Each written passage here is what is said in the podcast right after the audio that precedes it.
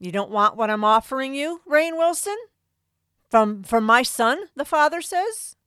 You don't want to acknowledge him as my son? Or acknowledge his death as payment for your sins? Okay, then fine, don't. Don't accept my son's substitution on your behalf. But the consequences of that are that you have to pay the price yourself. Hi, and welcome to One Little Candle, a place where genuine believers are encouraged, empowered, and inspired to be the light that God calls us to be by contending for the faith that God has entrusted once for all time to His people so that we may pass down undefiled the truth of God's infallible word to the next generation. And in case you're thinking that you can't make a difference in your own little corner of the world, Yes, you can, because all it takes is one little candle. I'm your host, Rebecca Berschwinger. Thanks for joining me for today's episode.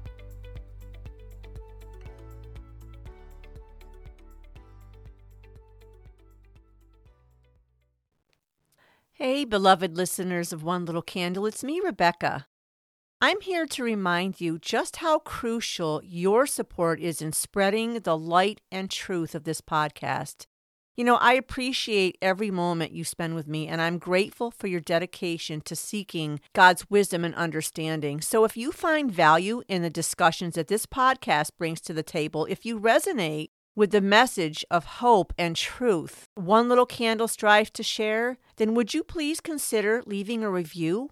Because your words have the power to guide others seeking to light their own little corner of the world and contend for the faith. So take a moment to tap into your inner candle and let its glow guide you to the review section. Because as I said, your support is invaluable and it helps One Little Candle in its mission to contend for the faith that God has entrusted to us. And your voice can inspire others to join the One Little Candle community and be a part of something greater. So thank you for being a treasured part of our journey. Remember, together we can illuminate the path for those who are searching for the wisdom and the knowledge found only in God's truth. Hello, my friends. How are you today? Thank you so much for joining me for this episode of One Little Candle. Let me just apologize right up front about the sound quality of today's episode. I am less than thrilled with it, uh, but post editing, there is there's nothing I can do. Um, I, what happened was when I exported my file, for those of you who know what I'm talking about, my WAV file. Don't ask me how or why, but the um, the settings at which I export my file had changed. And they were on a setting that really was not conducive to good quality sound. I hadn't been in there messing with it. I don't know what happened, but um, that is what happened. And of course, you know, I, I, I, I never erase the file that I'm working from, but I do export it and save it just in case it gets lost in between the time I finish and the time I come back to my computer to edit more. But on this time, I thought, yeah, I'm just going to save space on my computer. I am going to export it and then delete the, the one right here that I'm working on, and I'll just import the other one back. And well, I am regretting that now because there's no fix for this. Um, it was exported at a certain at certain settings and anyway i'm so sorry about that it has been since been fixed but anyway in today's episode i will be covering chapters 8 and 9 two of the final three chapters in the book soul boom why we need a spiritual revolution written by rainn wilson so Yes, this episode and one more episode after this one, and I will be done refuting the book.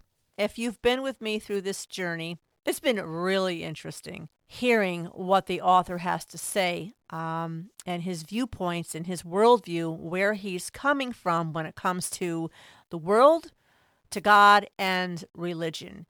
And as you have figured out along the way, he's astute, he's bright, um, he's rather educated. He has a lot of worldly knowledge, um, and by the sounds of it, book knowledge. He's a, he's a rather intellectual man. I will give him that. However, however, Rainn Wilson is sorely, sorely lacking in wisdom and spiritual discernment. And those are the biggies that we need in this life in order to make wise decisions. And we're seeing that play out in this book. If this is your first time listening to One Little Candle, I am so glad to have you. I would suggest that you go back for a better foundation. Go back and listen to some previous episodes about this book. But if you choose to start off here, that's fine too. Either way, I'm glad to have you. And if you're returning, thank you so much for returning. I'm really glad that you are here. So, the author spent the previous chapters showing the problems of organized religion and he's right in so many cases. The reasons why he's not grasping, but he's right. He's also wrong in many cases too.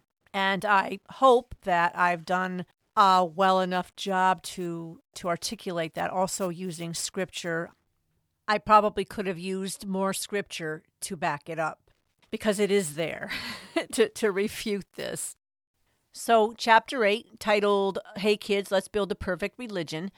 This is where the author is going to list the fundamentals of this new religion that he, he wants to build. So, I'm going to just touch upon some things that really jumped out at me here because honestly, with the first seven chapters that we've done, I think you you already know this is where this is headed, that it's it's a failure right from the start, but I'm still continuing to build on as to why it's a failure and bring it to its uh, climax here uh, and conclusion. So he, he says this It's no wonder then that in the Western world we are seeing a mass exodus from organized religion, especially among the younger generations who see religion as backward and hate filled. Yes, they do. He's right. They certainly do, but why? We need to ask the question why? Is it the religion or is it perhaps wrong thinking that causes people to think about religion like that? Now, we know using Christianity here, again, as I've said time and time again, we are all sinners. We are flawed. That's why we need Jesus Christ. But sometimes Christians or professed Christians who are not really Christians say and do things they shouldn't. Okay? They shouldn't. But really, the, the reason, the core reason that people see Christianity as backward and hate filled is because they do not want, they hate boundaries that God has set and his accountability. And so does the author, by the way.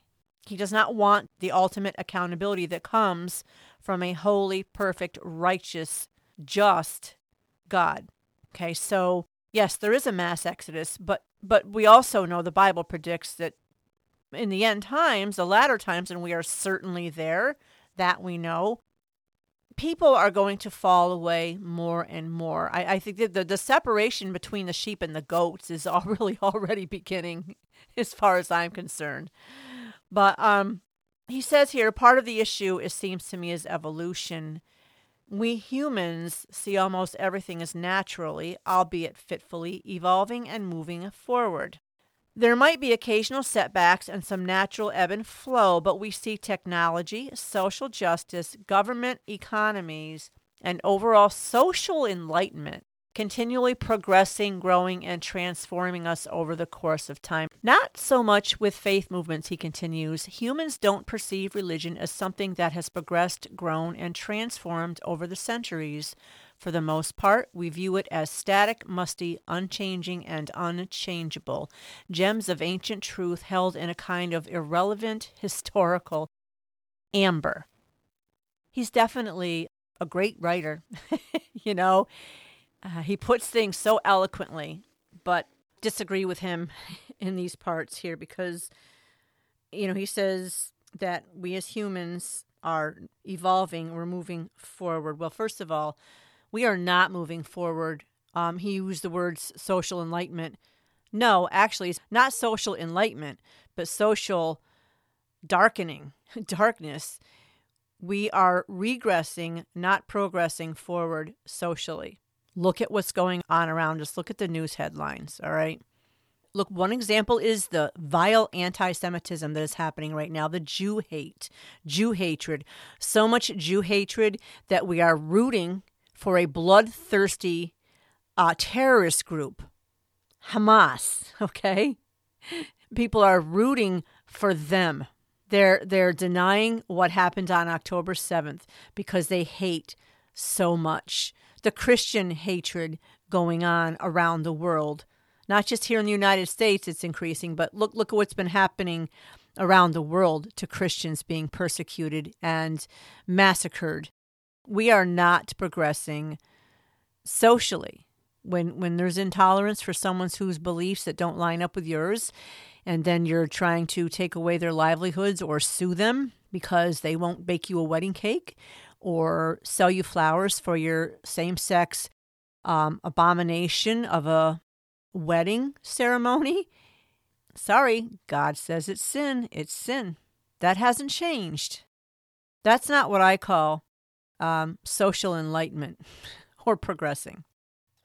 So he says, because of social enlightenment, that we're progressing, growing, and transforming and being transformed over the, over the course of time. We are definitely being transformed, but not for the better. Not for the better. And so, you know, as far as faith movements, again, just talking about Christianity here, I know Christianity isn't perceived as something that's progressing or growing or being transformed over the years. But the fact of the matter is, these gems of ancient truth, he says, that are irrelevant, yes, they are gems. Yes, they are ancient. Because I'll say it again in the beginning, God knew what he was doing. And that has not changed when it comes to morals, God's statutes, his precepts, his commandments. That has not changed, nor will it ever. But irrelevant, those truths back then very much apply to today. Absolutely, they do. Just because man has chosen to ignore them doesn't mean that they still don't apply. Man's trying to find a way around them. And as far as transformation goes, Christianity, uh, a relationship with Jesus Christ, has transformed many, many, many people over the years. Cold blooded killers turned saints all Christ's followers are, in fact, saints. But yeah, that's the most transforming thing ever is Christianity. It transforms people from the inside. It changes hearts. It takes cold, hard hearts and gives them a fleshly heart, one that experiences God's merciful love and it, it out of that flows a love for others, a love for truth, a love for God's truth, which gets us hated. You know, compassion, all these things. We are not progressing, as the world uses the term progressing. In other words, we're not changing our morals to fit people's desires. nope, we're sticking with the ones God gave us at the beginning of time. They worked then and they work now when you follow them when you stick to them. Hardly irrelevant when it comes to morals. Now, you hear people from his camp saying, This is the 2000s now. A man can be a woman, a woman can be a man. There's no longer two genders, they're fluid. Now we have what, 70, 100 some genders? I don't even know anymore. Marriage being between one man and one woman only. Okay, all these parameters that God set thousands of years ago as I always say, he got it right the first time. He knew what he was doing. This is an unchanging God who set these parameters, these boundaries for all of humanity through all time. Malachi 3 6, God Himself said this I, the Lord, do not change. Therefore, you, O children of Jacob, are not consumed. I'm so thankful that we do not serve a wishy washy God, you know, a God who changes his mind with the times. No, our God, he's stable, he's unchanging, he's not like fallen sinful man. And that's a comfort to us, the fact that that our God so graciously and lovingly and wisely set for us boundaries that don't change, that, that never will change. It's a comfort for those of us who truly, truly believe. Do you see by what the author's writing just how unstable man is, the instability. You know, any progressing by mankind right now is progressing away from, moving from what is good, what is right. And, you know, you would think that people, Mr. Wilson's a smart man in some ways. He should know how to add two plus two. But people cannot see the parallels, the correlation between our turning from what he would label as the notorious God, the God of the Bible, the one true living God, turning from him, turning from Jesus, and the chaos and the mess that we have in this world. Now, there's always been chaos and mess, of course, and seasons, some seasons that are worse than others. But right now, come on, we are so upside down and backward in our thinking in every arena. You know, it is ancient truth. The ancient truths are the unchanging truths, and they're not irrelevant as the author supposes them to be. And so he suggests that perhaps we can take what we like and leave the rest as far as the fundamentals of this religion. Um, in other words, we're going to pick and choose what sounds good to our itching ears, to our sinful nature, and we're going to apply that to this new, as he calls it, super cool new religion. So, for those of you that watched The Office, you know Dwight Schrute, Rainn Wilson's character. He's um, a combination of naive, foolish, um, stupid. okay. Uh, he comes up with some real doozies. His thinking is out there. It's out there. And as I read through this chapter, if you saw me, watched me as I was reading the book, you would have just seen me shaking my head and shaking my head from side to side. And I felt like I was listening to Dwight Schrute talking. It was as though the Dwight Schrute mentality was just coming through the pages of this book. So the author shares something from someone by the name of Erich Fromm. He says he's the godfather of early psychology who posited that, contrary to Freud, man's main drives were for freedom and belonging. And so he wrote an opus called The Sane Society in 1955. It explores many of the themes that Mr. Wilson has been discussing here in the book, such as mental health, finding one's path, the perils of materialistic society. And he says he also has a brilliant summation of the need for a new religion in the modern age. So listen to this. A new religion will develop which corresponds to the development of the human race. The most important feature of such a religion will be its universalistic character, corresponding to the unification of mankind which is taking place in this epoch. It would embrace the humanistic teachings, humanistic, all right, teachings, common to all the great religions of the East and of the West its doctrines would not contradict the rational insight of mankind today, and its emphasis would be on the practice of life rather than on doctrinal beliefs. Hmm. Yeah. First of all, let me say this rational insight of mankind today, much of mankind has lost its ability to be rational, to exist and to think in realistic terms. Why? Probably a lot of you know what I'm going to say because they have been given over to a depraved mindset, just as the Bible says in Romans 1. We're going to do away with doctrinal beliefs. Well, there you go, too, okay? We're just going to practice, you know, life. No doctrinal beliefs, no um, one true God, no Jesus Christ, Jesus Christ being the Son of God, Jesus Christ um, having died on the cross for our sins, having been resurrected, Father, Son, Holy Spirit, Trinity, nothing. The, the doctrine of total depravity, you know, man's sinfulness, his separation from God. No doctrinal beliefs. He then goes on to say, not the author, but this Erich Fromm, such a religion would create new rituals and artistic forms of expression, conducive to the spirit of reverence towards life and the solidarity of man. Religion can, of course, not be invented. It will come into existence with the appearance of a new great teacher. Hmm. Just as they have appeared in previous centuries when the time was ripe. Again, we're going back to the Baha'i belief of progressive revelation. For those of you that don't know what that is, this does away in their minds with the deity of Christ, all right? That when Jesus was here on earth, he was in fact the way to the Father.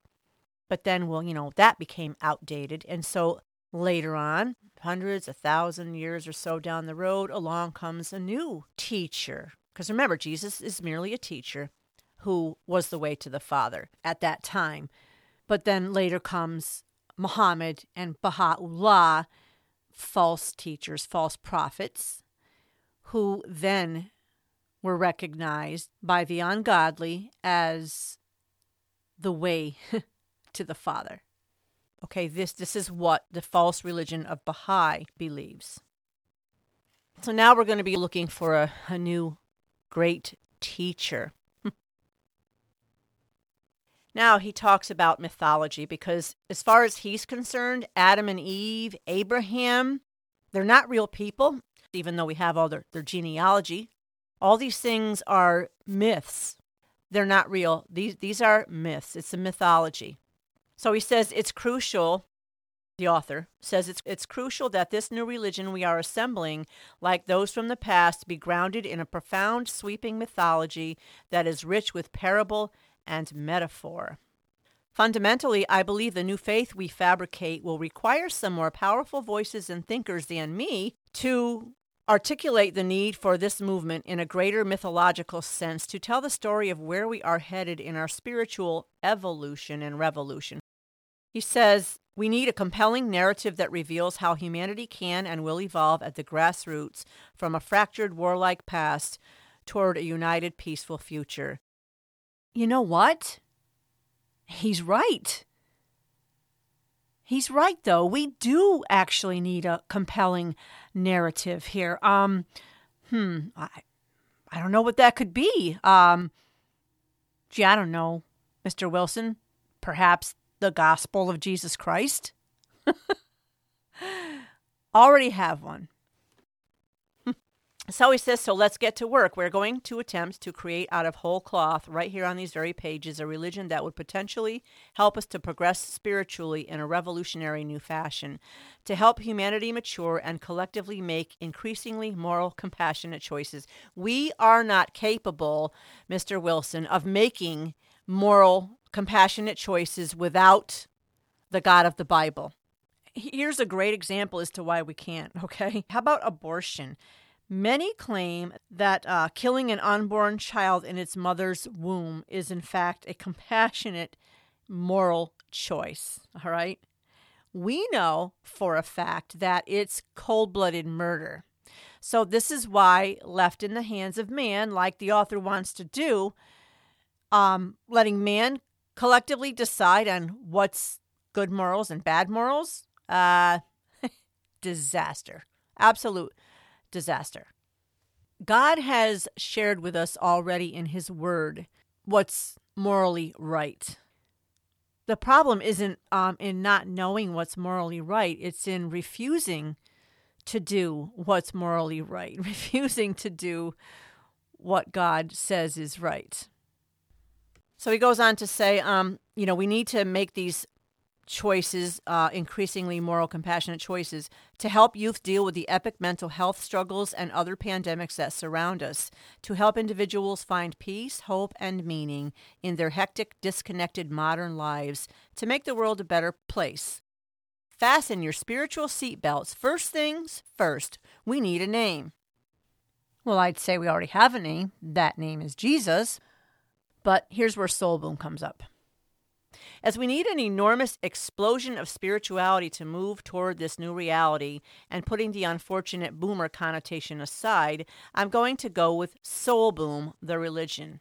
Apologies if this comes off as narcissistic or self promotional, but it's my book and I get to do as I like, so kiss my holy ghost. Um,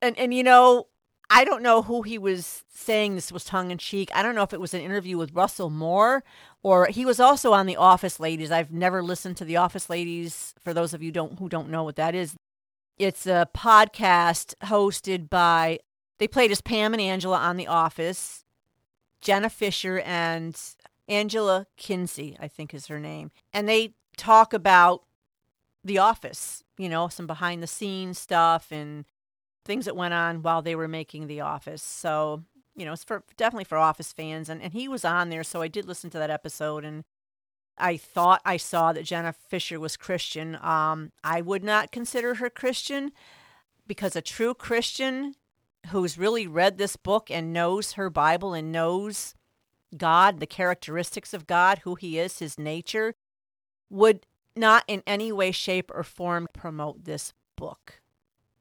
I'm just just saying. You know, but he said, you know, it's it's kind of tongue in cheek creating this new religion. You know, he trademarked Soul Boom, the religion. By the way, there's a, there's a trademark thing here. I don't know as though it's really tongue in cheek.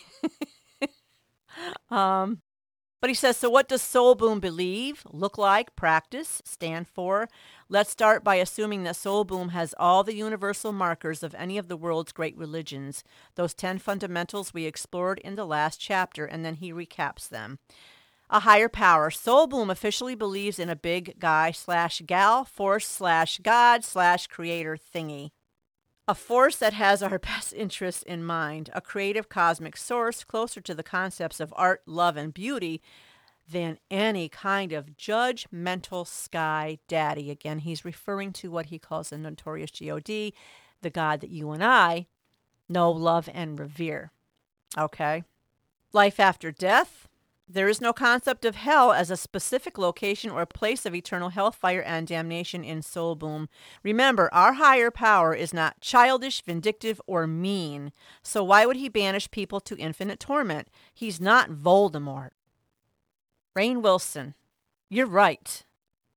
God is not childish, vindictive, or mean. He is a God of love. He is love himself and he's perfect and he's holy and he's righteous, which means he cannot deny himself. He cannot tolerate sin in any way, shape, or form. Anyone who ends up in hell has chosen that path, Mr. Wilson. Why do I say this? Why do I say it's a choice? Well, okay, because Mr. Wilson is like a lot of people who are in denial of the truth They'll accept the part of God, the side of Him that's love. They'll reject the rest of Him. But this part, of course, they'll accept. Now, because remember, our, our definitions have to be biblical, first of all. So, what is what is a loving God? Now, the world would say a loving God is one who's not going to convict us or confront us about our sin. He's going to tolerate going to tolerate our sin, okay? That is not what the Bible says about God's love. All right. Now we know that God is love. He is the embodiment of love. He doesn't possess love like we as humans might. He is, in fact, the very definition of love. And so, because He is love, anything He does is never unloving. Okay? So, if God is love, He can't at the same time be unloving because then He's contradicting Himself. All right? So, question How can a loving God send someone to hell? Well, first of all, you have to assume that sending someone to hell, or that allowing, let me say, someone to go to hell is an unloving act on God's part. Okay?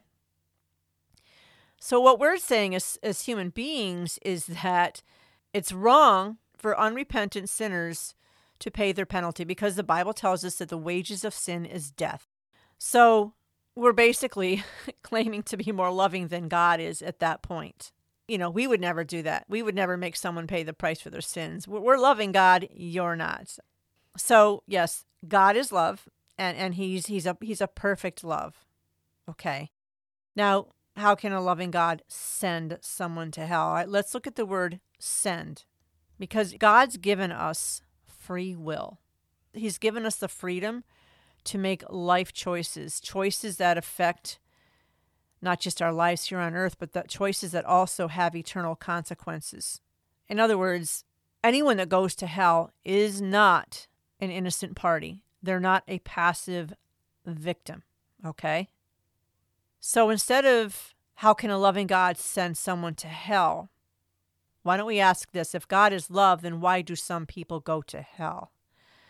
Well, you look to Romans 1 verses 18 through 20 for that answer, which says, The wrath of God is being revealed from heaven against all the godlessness and wickedness of people who suppress the truth by their wickedness, since what may be known about God is plain to them, because God has made it plain to them. For since the creation of the world, God's invisible qualities, his eternal power, and divine nature have been clearly seen being understood from what has been made, so that, get this part here, people are without excuse. So, God's word tells us that, first of all, people actively suppress the truth, the truth that they know deep down in their hearts. They suppress it. God has given, not just through creation, but through all kinds of ways, He's given enough truth for people to know Him, to accept Him, to surrender to Him but they don't want it. Well, a lot of the reasons are like our author here, Rainn Wilson. He doesn't want to be told what to do. He does not want God's boundaries. He wants to decide his own.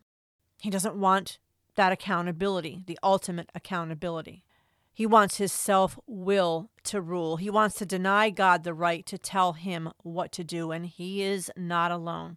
As the Bible tells us, man loves the darkness instead of the light.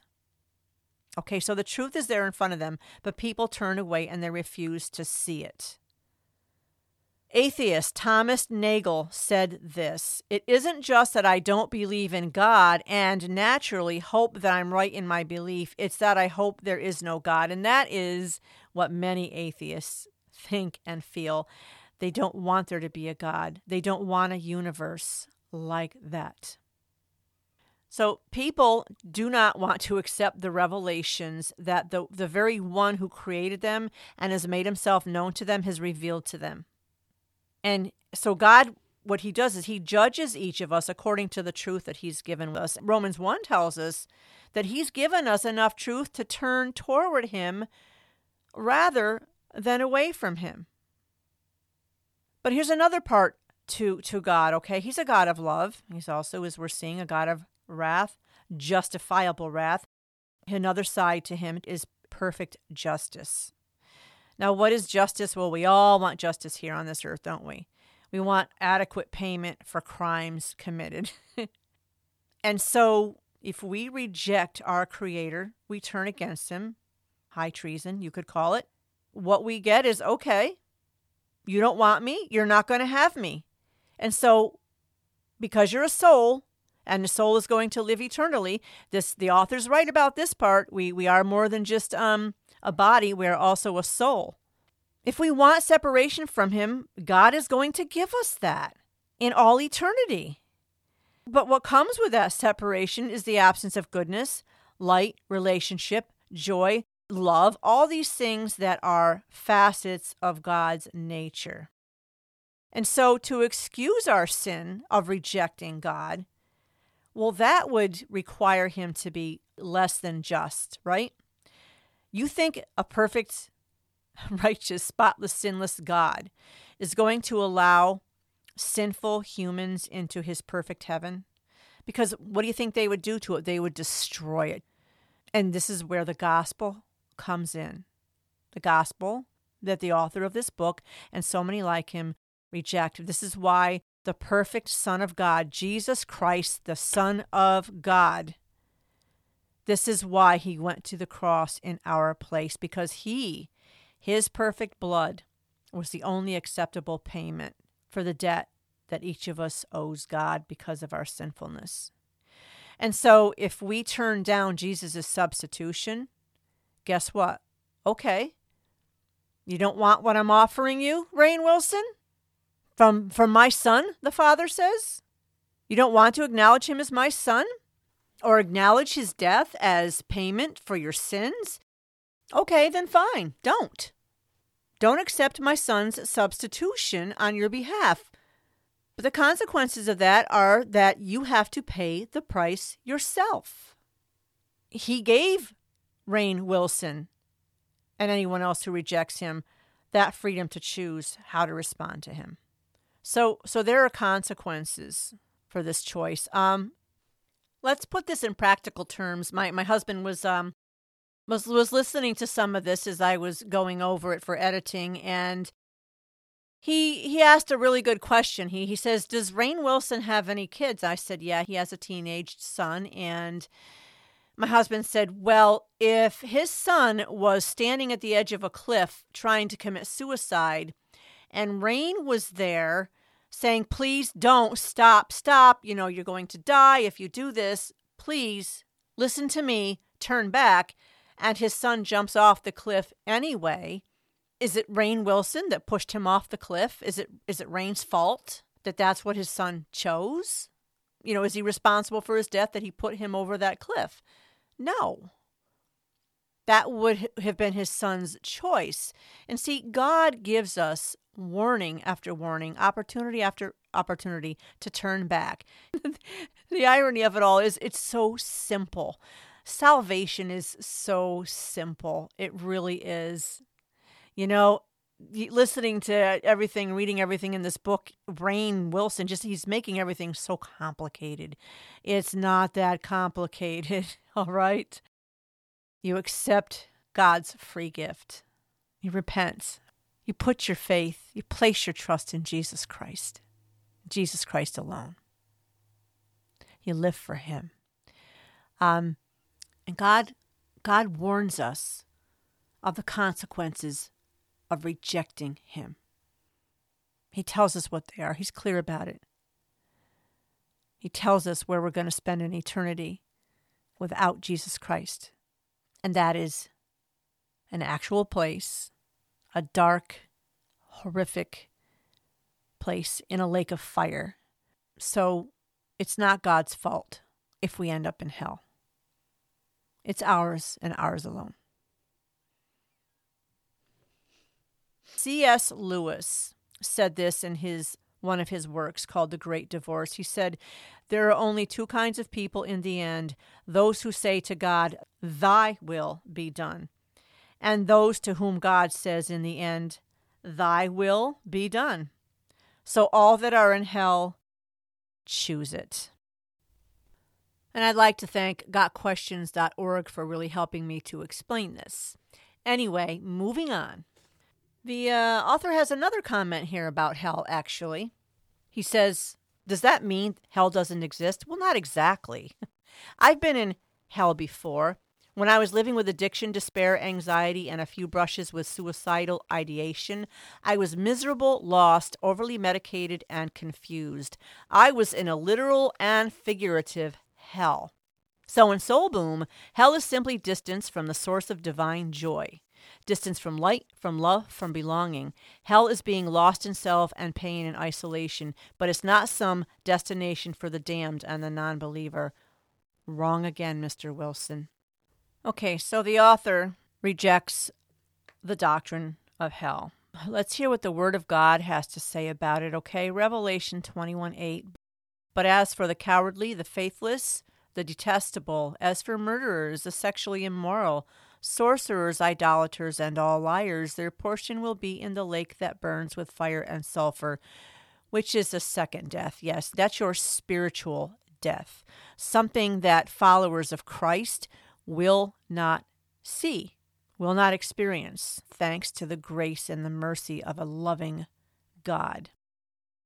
Matthew 10:28 Jesus said this, "And do not fear those who kill the body, but cannot kill the soul; rather fear him who can destroy both soul and body in hell."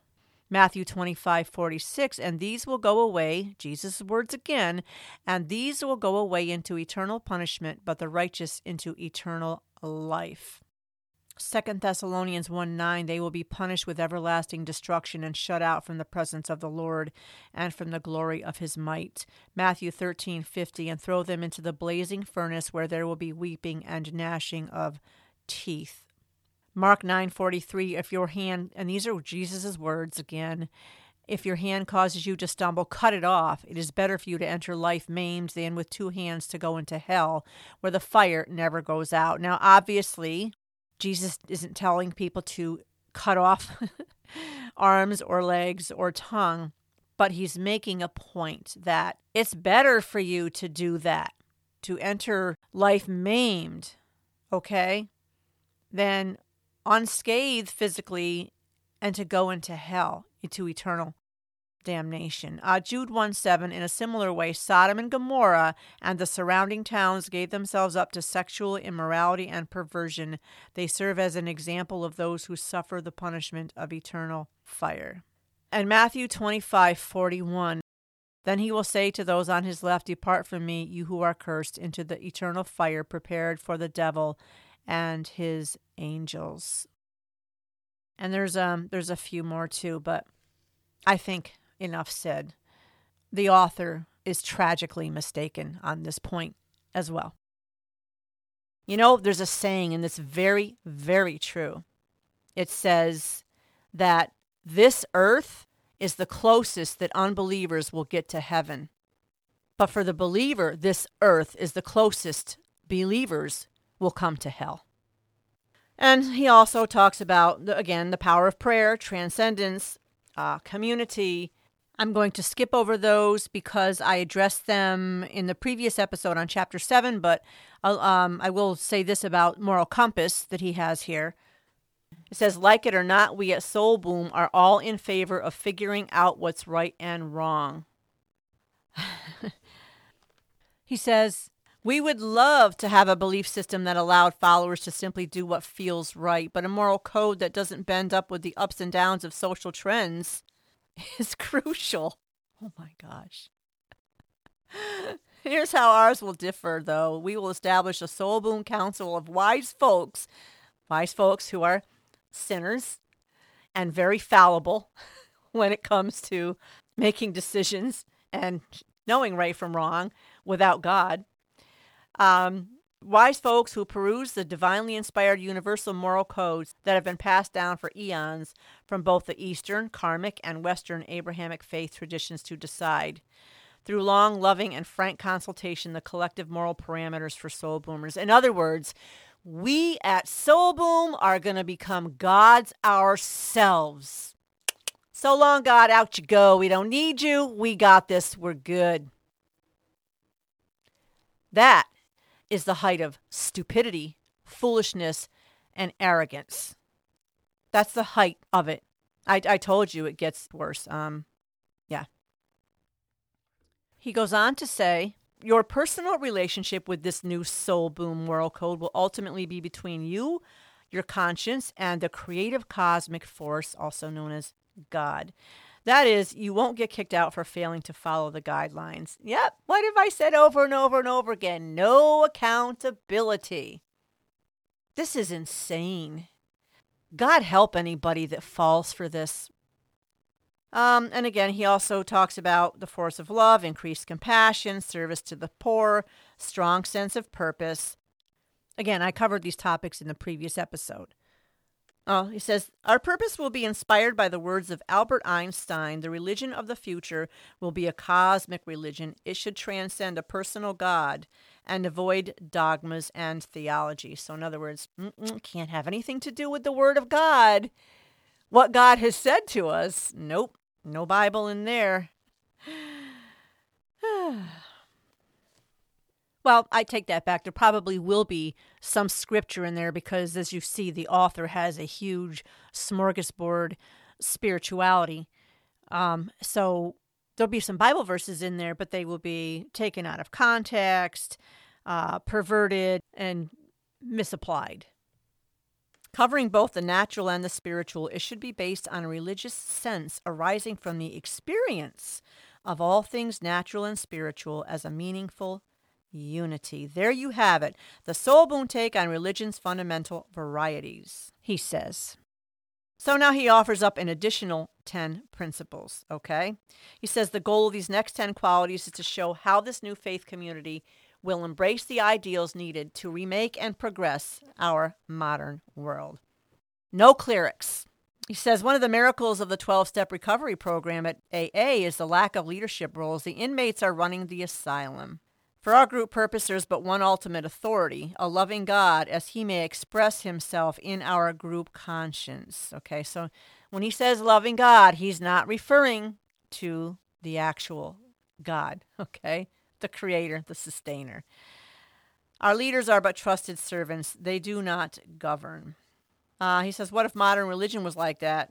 Leaders as trusted servants. Well, you know, Mr. Wilson, that shows how little you know about what you're talking about because within a sound Christian church, that is exactly how it goes. What if no member of faith had more power or authority than another member? Well, Mr. Wilson, you'd have what the world has now outside of Christianity, and that's chaos. What if, like at, a, at an AA meeting, there were regular democratic elections where a rotating staff of elected folks help to serve the needs of the community? Mm, I just said that's pretty much how the Christian church works. The congregants vote in their pastor, and the elders, and the deacons. We decide. The body, we're all the body of Christ. We come together to decide who our leaders are going to be. And if um, there's a problem with them and they, they fall into sin or they're abusing their roles, they are removed. But he says here, we want a faith where everyone's, everyone's, you hear this? Where everyone's interpretation of the holy writings is valid and worthy of consideration and consultation. God, Mr. Wilson, is a God of order, not chaos. You have written a prescription for total chaos. I can tell you there's there's one who's loving this, and it's Satan. Oh yeah. He's loving this. All right. Um, diversity plus harmony. It says that this is going to be a faith open to all. All are embraced, included, and welcomed with loving open arms and a spirit of light. Hmm, that sounds really nice, doesn't it? Everyone, come one, come all. No matter who you are, you are welcome in the soul boom religion. Well, all right, let's let's take a further look at that because it depends on what you mean by all will be embraced and included.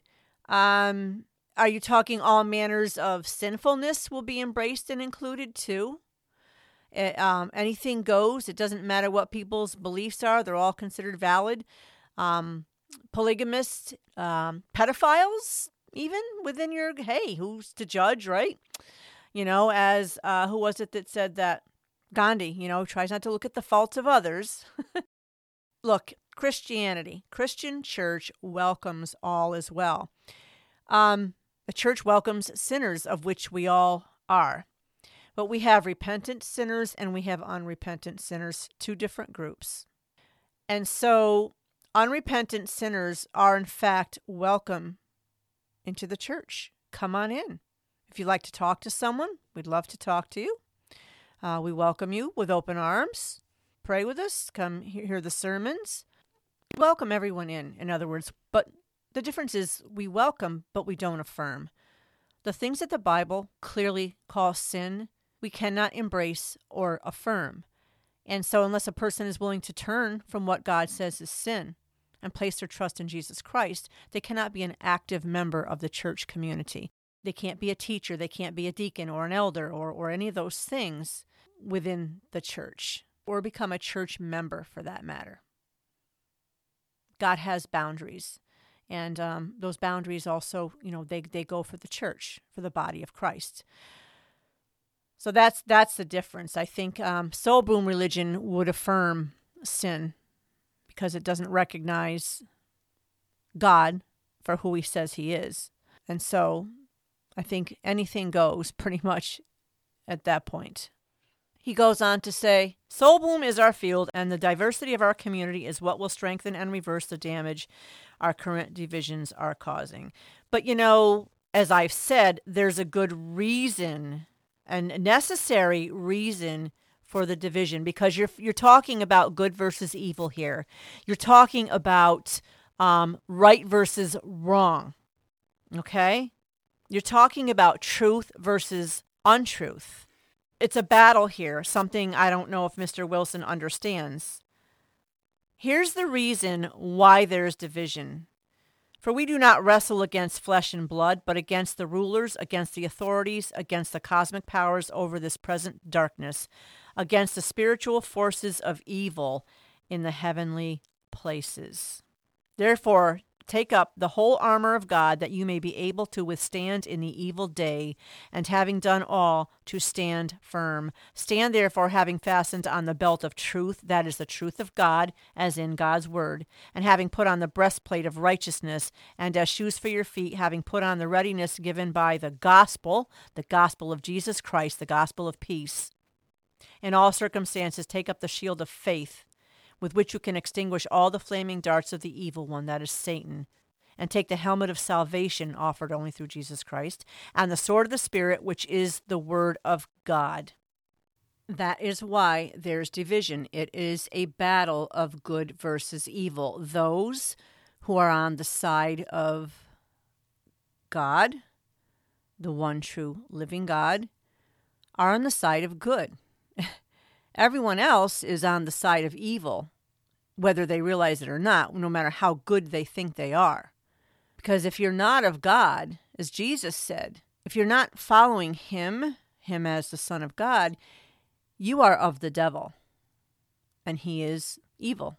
So there's division because there's truth versus lies, there's good versus evil.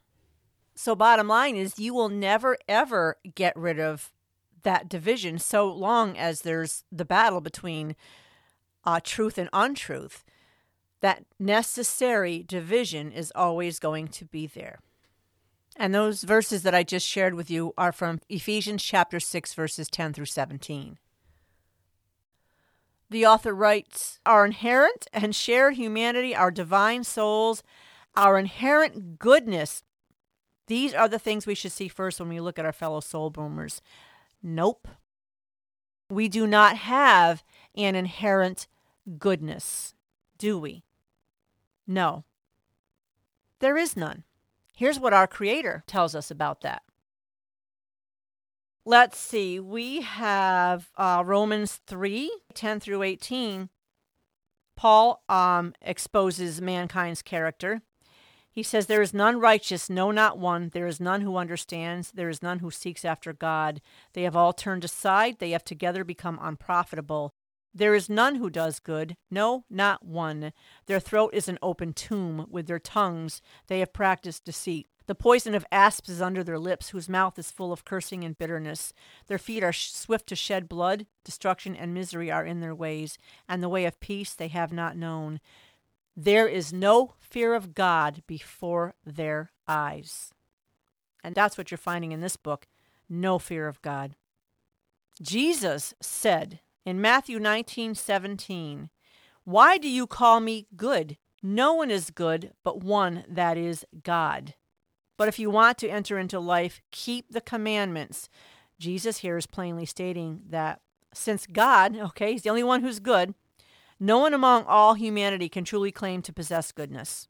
And mind you, these are people that thought that Jesus was just a teacher. Jesus was good. He was a son of God. He was God in, in the flesh, okay, part of the Trinity.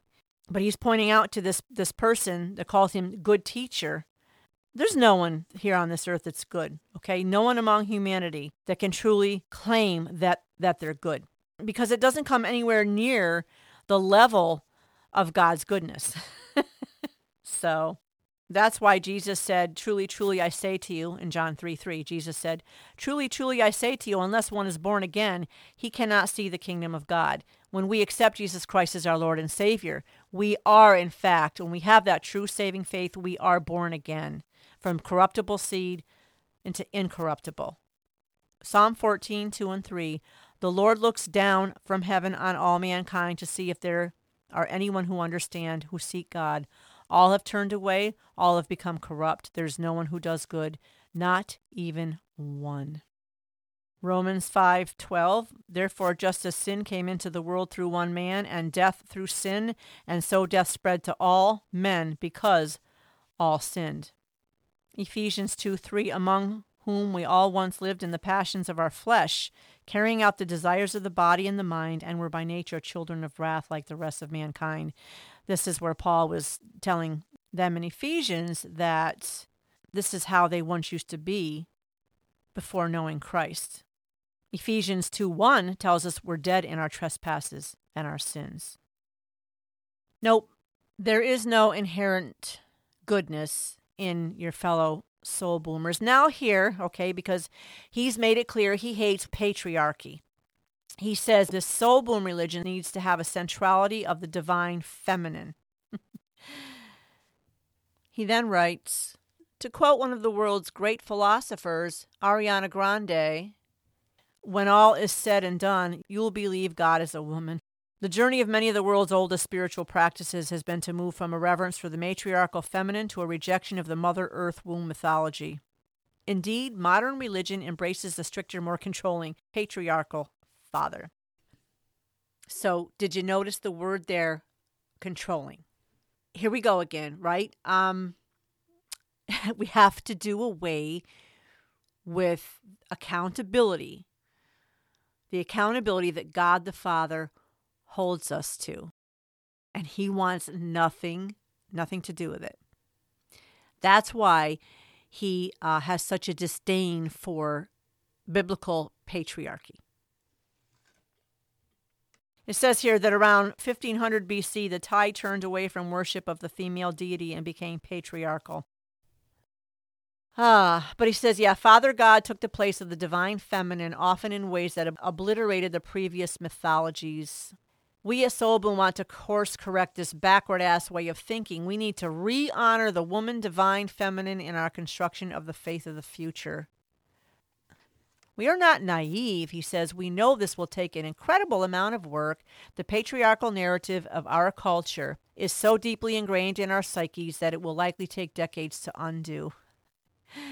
He says, What if women had been our storytellers? Uh, what story would Eve have told of picking the apple?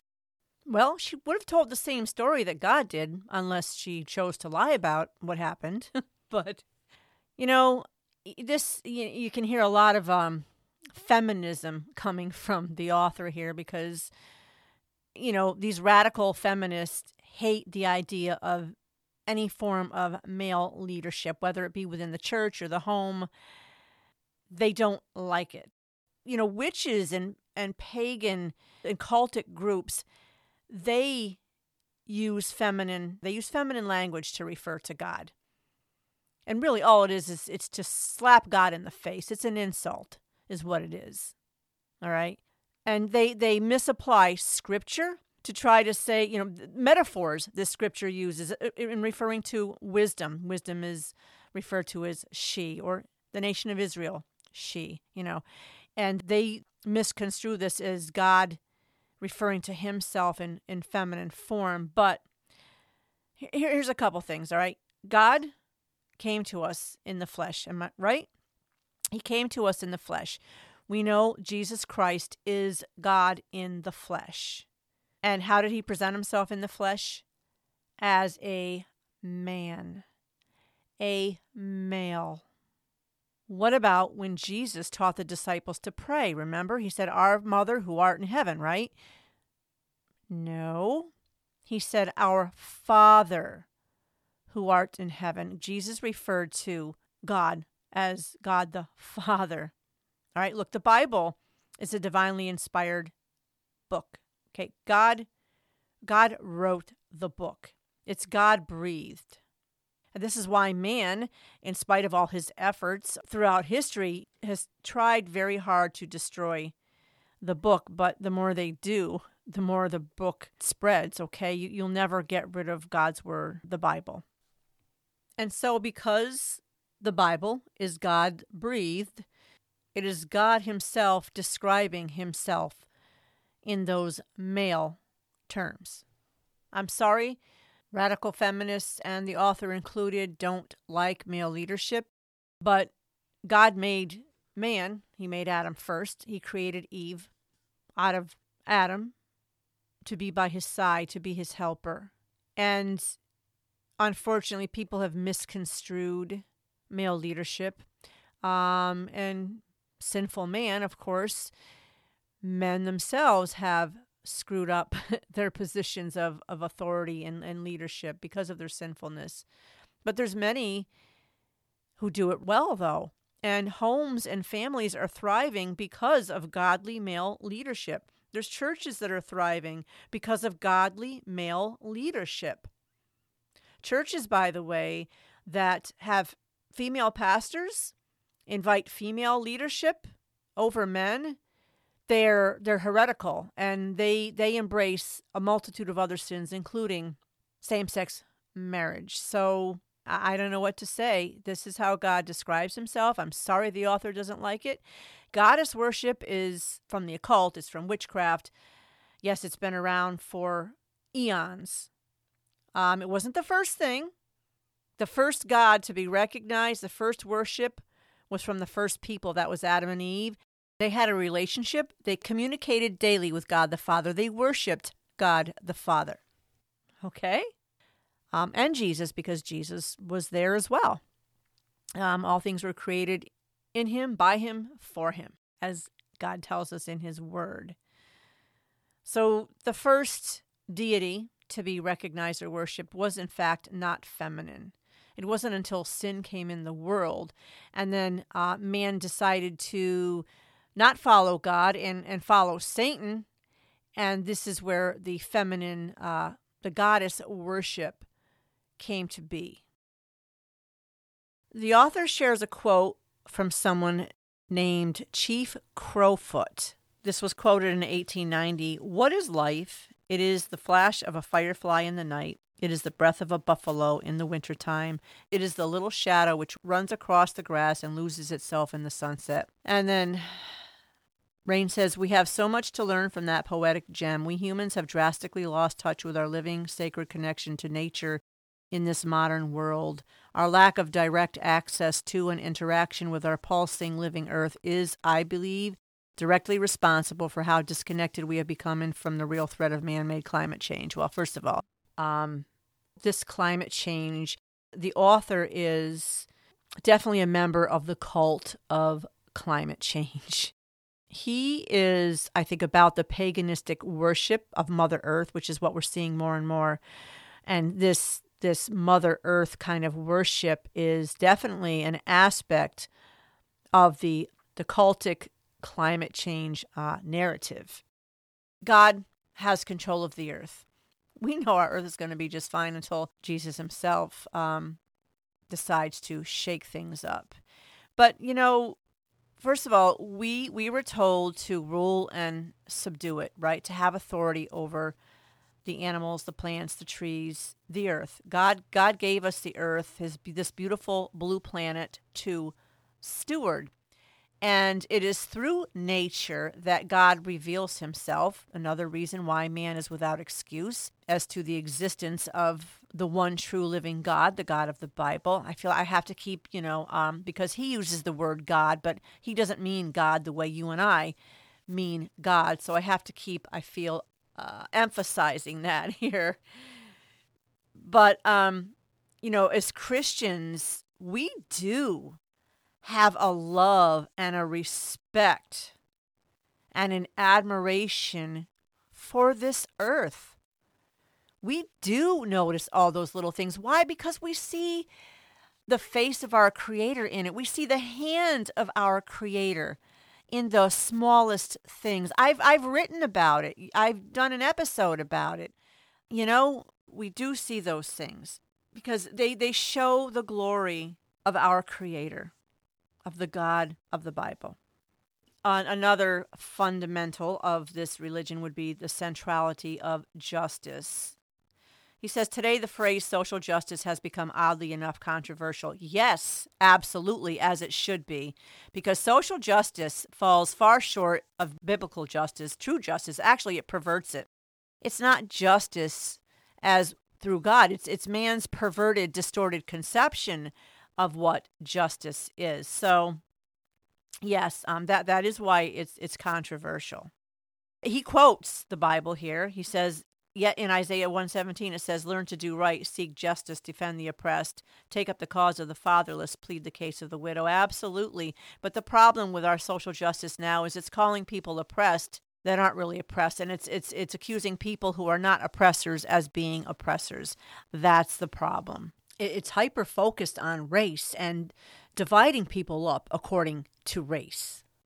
You know, and, and he's he's a fine one to to talk justice because he, he denies God's justice. And that's that's the only true form of justice is God's justice and, and he is repulsed by it actually.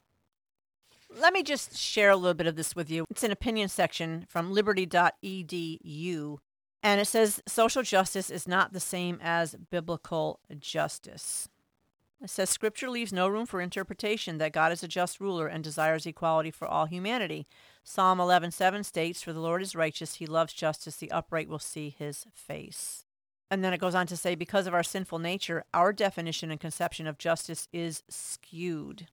Furthermore, American culture propagates a version of societal fairness called social justice, adding to the confusion of justice we experience on the surface, it appears that social justice lines up with biblical justice because the goal of social justice is to ensure that oppressed groups are freed from oppression and that their needs are met. But if you examine closer, they're starkly different. So, yes, the big difference between societal justice and biblical justice, because yes, the Bible does call for justice. There's there's no doubt about that. But social justice, it, it takes a route. The route that they take contrasts big time the meaning of biblical justice. The core value of social justice is to redistribute resources and advantages to the disadvantaged to hopefully achieve some social and economic equality for all. But in order for that to happen, you have to be able to identify those who have advantages and resources with those who don't. And so, what it does, it pits people, it pits groups against each other. It instills hostility and jealousy in those who are labeled or deemed oppressed, you know, and those who are deemed as oppressors. And what it does too is create this ridiculous uh, victim mentality or causes people who really aren't oppressed to think they are. You know, that's the problem when you live in a nation that we are so spoiled and coddled in every sense of the word. We, we feel that we're owed, entitled to this easy living, and we are not. We are not. It, it's a privilege from God. So you have these people that have this victim mentality and people who they are told are oppressing them. And so they blame others, oftentimes unjustly, for their their plight. But see what biblical justice does, it unites people, it uplifts people okay? But social justice, it tears down uh, groups that it has targeted as, you know, oppressors, but it, it creates division. And of course, it gives more power to the government. And when you have a wicked, corrupt government, which we have, well, mm, need I say more? And we see the division and the upheaval that groups like Black Lives Matter have caused and this uh, critical race theory garbage the, the bottom line is we need to know what's right first before we can decide on justice. And with the moral decay, and, and you can see even the stuff coming out of the author through his writing, he doesn't even know what's right. Um, the only one who knows and can tell us what's right is God. Which God? The God of the Bible, the one true living God. Here's the thing if if we're refusing to acknowledge the one true living God, okay, if we reject what he says, like the author here and so many others do, then we truly won't know what is right. And if we don't know what is right, we're incapable of initiating true, fair, and impartial justice he says here further down in the chapter, well, I believe that Soul Boom needs to be filled chock a block with spiritual teachings in that same vein. Bite sized pearls of wisdom and guidance from all the ancient prophets, thinkers, and philosophers that are practicable, that are practical, applicable, and make everyone's life better in tangible ways. And you know, that's the problem even with many professed Christians is they love to live off of quotes, little bites, um, sound bites, milk.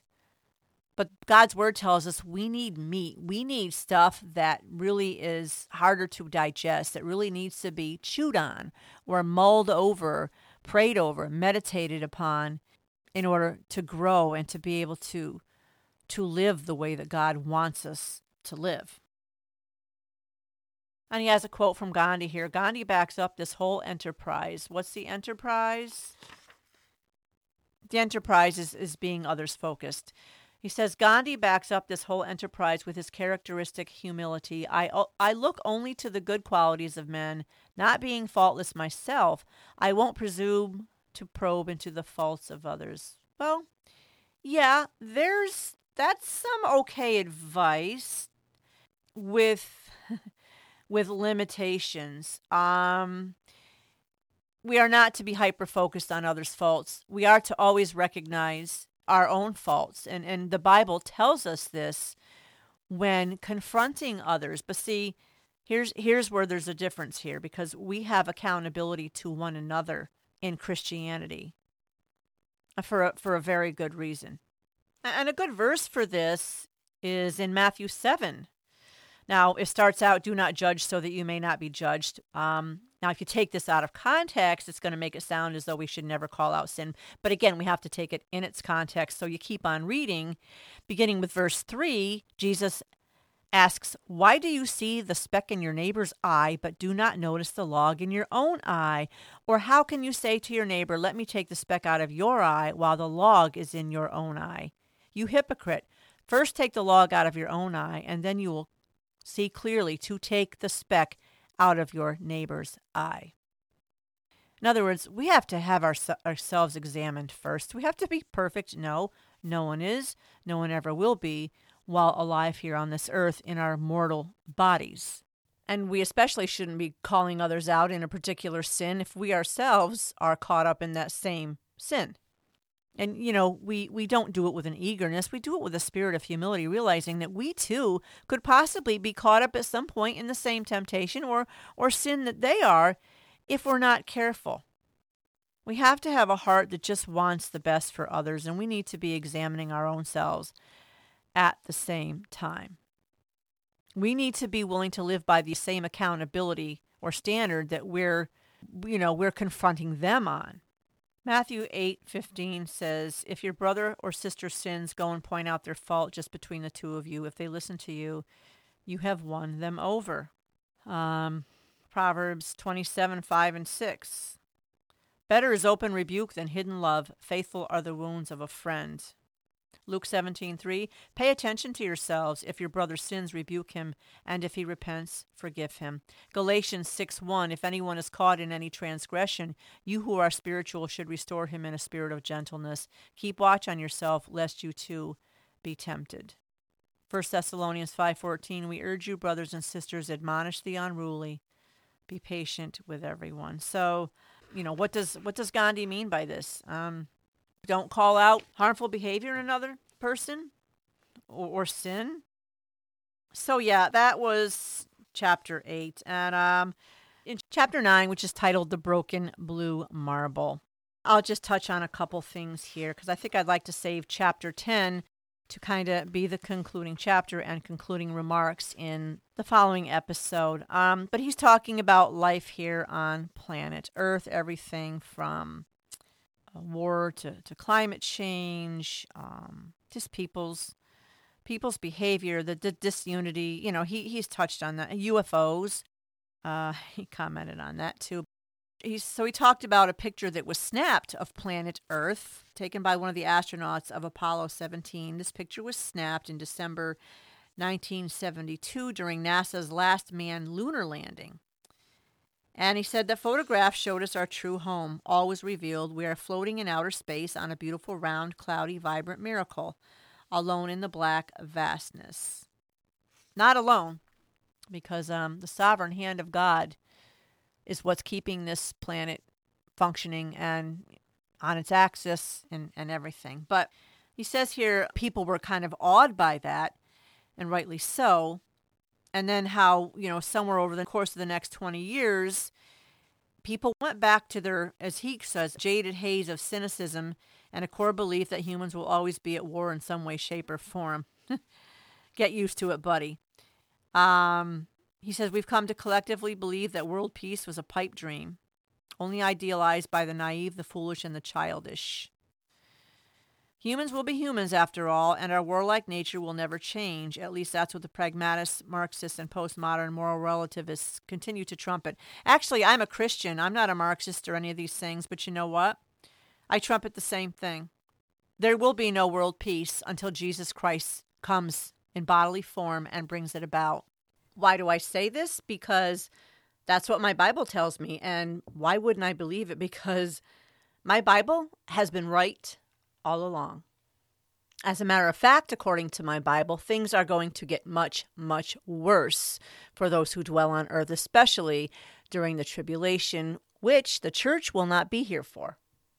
Um, it's always going to be like this, not because I want it to be like that. I want world peace too. We all do.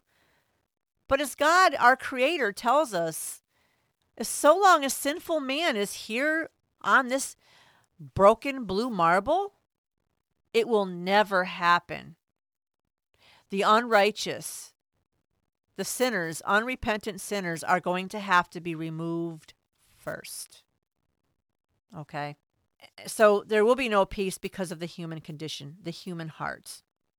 But unless the author of this book stops blaspheming Jesus Christ, he's never going to be able to experience that world peace, unfortunately. He talks a little bit about UFOs in here. I thought this was interesting, so I'll share it.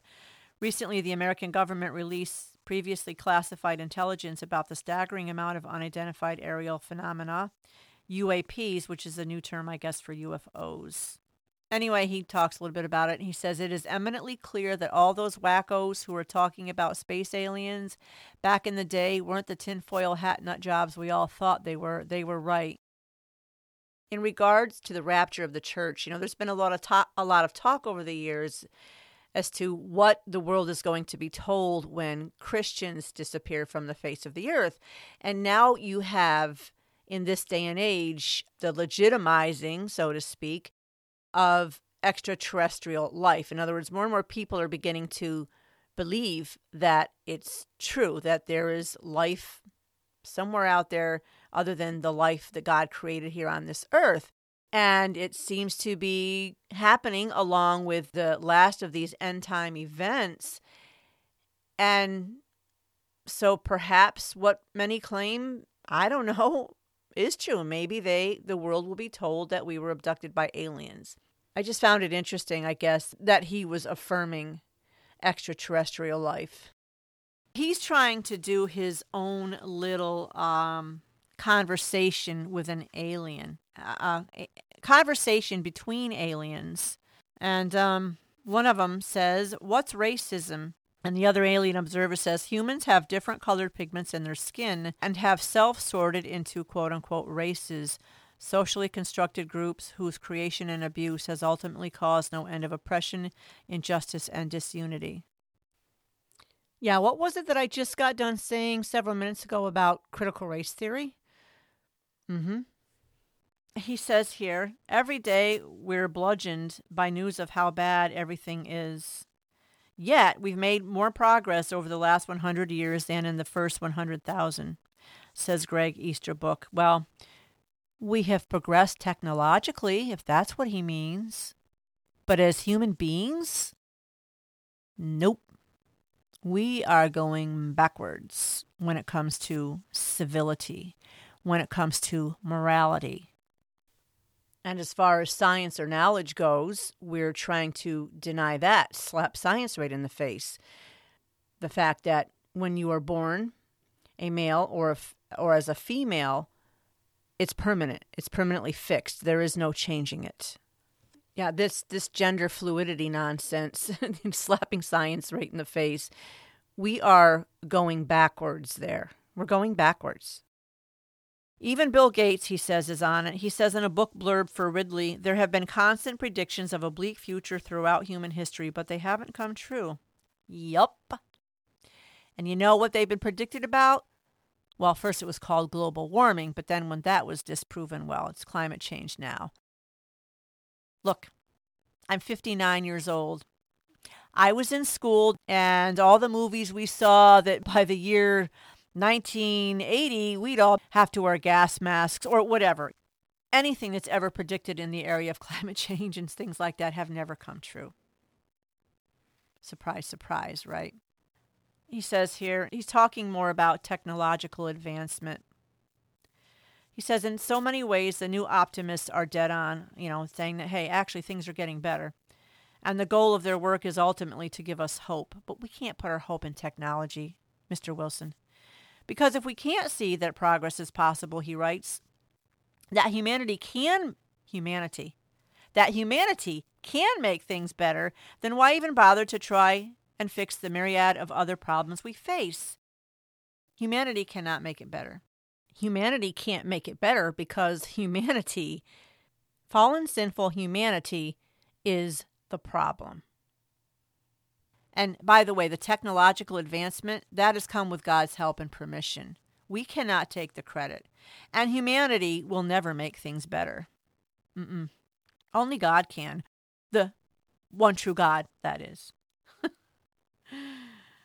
so, which is it? He asks. Are things getting better or are things falling apart? Well, here in our Christian world, we know that the more things fall apart, the more we know they're coming together right according to God's plan, because as predicted, things would most definitely fall apart. There will be a time of trouble on this earth like mankind has never known or never will again, as the Bible tells us. And we are on the precipice of that right now. It's staring us right in the face, Mr. Wilson. The same Bible that has had every prophecy ever foretold by people thousands of years apart people who never knew each other, right to the letter, fulfilled, fulfilled, fulfilled. Prophecies that if you were to stand in the state of Texas and have it knee deep with quarters and have to find a penny in it, for you to bend over and find that one penny right where you were standing, that's the percentage or the chance of have the, having these prophecies that have come true come true. The Bible has never been wrong. It's never been proven wrong. It never will. It's a supernatural book. It's alive. It's the Word of God who's alive. And so he's also predicted what's going to happen in the future. And we're seeing it. So perhaps you might want to uh, read the Bible along, Mr. Wilson, with someone who has spiritual discernment, who can read it to you in its proper context. I don't know. He says, embedded in the teachings of the Baha'i faith, there is a key concept that helps me make sense of what exactly is happening in the world right now how the disparate and conflicting energies of our time are at work in the transformation of human society. On a global level, it's relatively simple but astonishingly revelatory. The concept explains that at any time there are two parallel powers working on the world at once the forces of integration and the forces of disintegration. Actually, it's Satan versus God, good versus evil. Guess who's going to win? So later in the chapter, he says something here interesting. From this perspective, we are headed toward global unity, one way or another unity of humanity, unity of class, creeds, nations, and cultures. That's the only way forward. It's the only conceivable final result. Um, actually, you know, before Jesus come, there will be a forced, uh, quote unquote, I use the term loosely, unity. Um, he's known as the Antichrist. He will bring peace to the Middle East for a time, which he will break after three and a half years. Um, he says anti globalist fearmongers can doomsday all they want, but the eventual movement toward a unified human family, sharing the resources of our fragile planet, and taking mutual care of each other is what we need to strive for. As naive and utopian as that may sound in these jaded times, well, he sounds very much like quite the cult leader, really yeah, it's it's it's kind of scary the, the the more you you read this book, you know. He has a really good point here. Here's where I agree with him. He says on both the left and the right, he's talking some politics now. You'll hear solutions offered for this massive problem of broken politics. If some political condition can be met, then things will get substantially better and turn a corner. Things like we need another Obama, Reagan, Kennedy. He says, insert the dynamic, charismatic president of your choice. We need our party to win a supermajority in Congress. We need to go back to the good old days of polite political cooperation. All these things, right? And he says, here so true, Rainn. But even if we did make several or all of these changes, the system would find another way to eat itself from the inside out. Like so many of the previous broken systems we examined, the entire way we elect public officials needs to be completely reimagined. It can't be fixed with band aids. No, politics aren't going to give us what we need. They're not going to restore us. They're not going to bring us peace. They're not going to bring us salvation.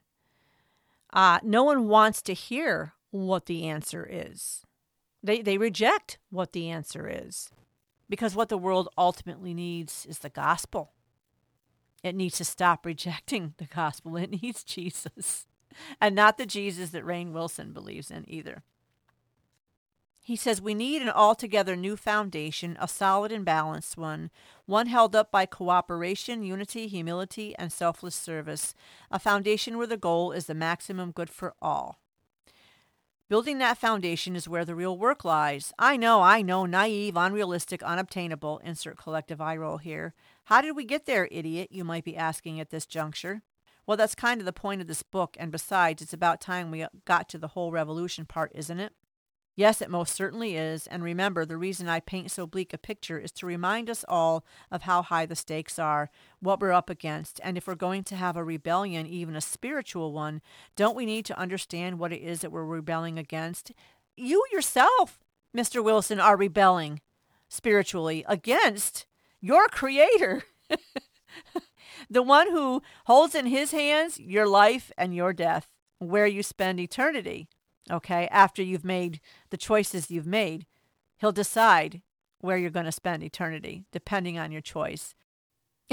Actually, technically, Rainn Wilson will be the one to, de- to decide where he spends his eternity. So he says here, I propose that many of the spiritual themes and practices we take for granted may require a deeper examination and redefinition. Words like God, religion, faith, soul, sacred, and pilgrimage. Yeah, he's already redefined God throughout this book. All right, so he ends chapter 9 with this. He says, We even got to create a super cool new religion, Soul Boom, trademarked, based on those foundational concepts and some other groundbreaking ideas for a grassroots religious movement. Why did we cover all this? Because all these big spiritual ideas that make up the majority of this book are often waylaid by folks' general distaste for religion itself. We've thrown the spiritual baby out with the religious bathwater, and in doing so have lost access to a treasure trove of wisdom and perspective that might truly aid our maturation. I believe that only by recognizing that we are, in fact, spiritual beings, having a collective human experience, will we be open to the kinds of soul level transformations we're going to need to make? The spiritual revolution that this book promises, a revolution that is urgent and necessary in the healing of our beautiful but broken blue marble. And remember, the ultimate aim of this endeavor is my grand attempt to advance a conversation about the importance of the divine dimension of existence and how it can influence our lives and our futures collectively and individually. So there you have it. The pot has been stirred, discussions had, questions raised, perspectives shifted, countless opinions blathered on about by the author. Topics both profound and mundane have been sifted through, and to continue the cooking metaphor, hopefully enough spiritual ingredients have been added to the soul boom stew for us to open our hearts, minds, and taste buds to what is next, because it's time for a spiritual revolution. So, the author of this book wants a spiritual revolution. He wants one that doesn't include the one true living God.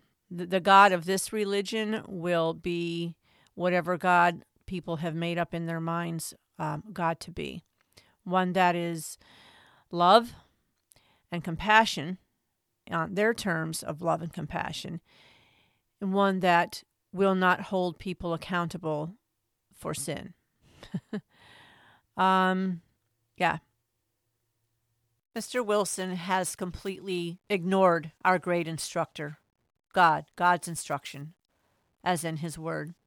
He doesn't want to hear what God says. He wants to tell God actually what he thinks. He's confused. You know, the Bible tells us that we're wayward and foolish people. And when Paul, the apostle, when he wrote to Timothy, he warned him that among his congregations there, there would always be those led astray by various passions, always learning and never able to arrive at a knowledge of the truth. 2 Timothy 3 6 and 7. That is Rainn Wilson. So educated in so many ways, but not where he needs to be educated. He's always learning, but he's never able to arrive at a knowledge of the truth. Because it's only possible through the Holy Spirit for us to not drift from one idea to another to another to another. And that's that's what he does. All right so next episode i'm going to do chapter 10 and then finish up with my concluding comments. Chapter 10 is titled the seven pillars of a spiritual revolution.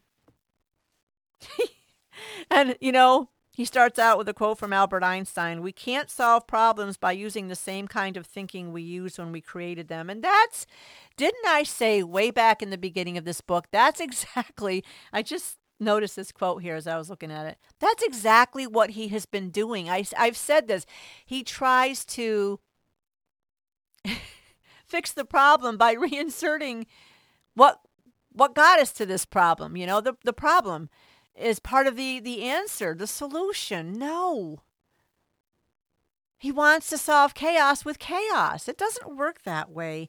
And he's so sadly, he's he's so blind to it.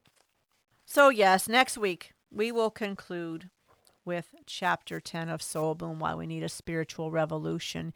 You know, I'm so excited. I just want to give you a little teaser. Coming up in March, I am going to have a very special guest here on One Little Candle. Her name is Laura Perry, and she is the author of, oh my goodness, one of my favorite books, Transgender to Transformed. We have been kind of talking a little bit back and forth for a while now, but her book did a lot for me um, in putting a face, a, a, soul, a human behind the word transgender, I, I guess you, you could say. And so her book, Transgender to Transform, chronicles the story of Laura. She's a former transgender and she believed the lies that the world has told us. She felt she was trapped in the wrong body. And so she transitioned to the opposite sex. She had irreversible surgery, she had hormone injections, she changed her legal name. But, well, as you can imagine, things didn't turn out the way she had hoped. This book is raw it's honest. Um, what a what a book, and I, I'm I'm sure it wasn't easy for her to share this, but I'm so grateful that she did. And I think I just I don't think this book is just for those who are struggling with gender dysphoria. I believe I believe everybody needs to read this. So yes, we're gonna talk about her book and talk with her for a little while. So I'm excited that that is coming up in March, and I'm I'm just so excited about it. So keep an ear out or an eye out for that. All right, my friends. Um, been a long episode here.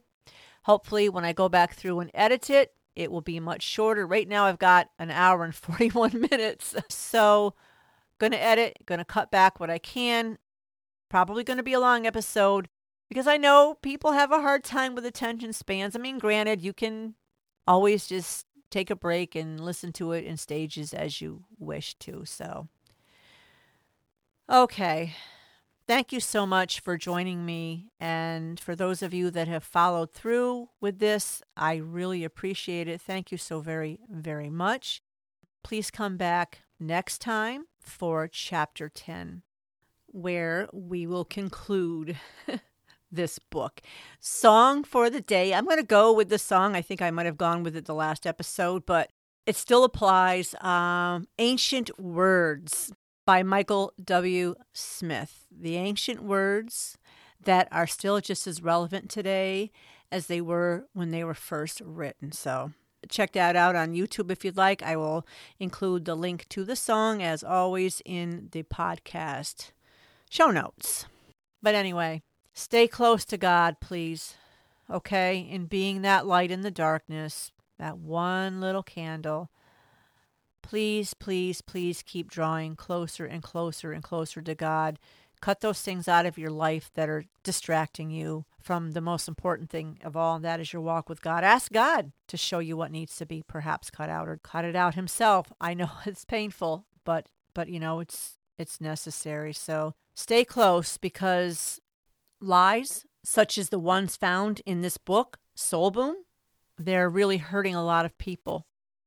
We are light bearers, we are truth bearers, and we have a responsibility while here on this earth. Pray for Israel, of course. Pray for all the leaders around the world. Um, so many wars, so many things are just are happening. 2024, I think, is going to be a really, really, really bumpy year to say the least. It may seem hopeless for many, but remember, we have our living hope. Our hope is in Jesus Christ. He's sovereign over all. The more things fall apart, the more they're coming together. And we are here to see it, to live it. All right, my brothers and sisters in Christ, until next time, you take care and God bless.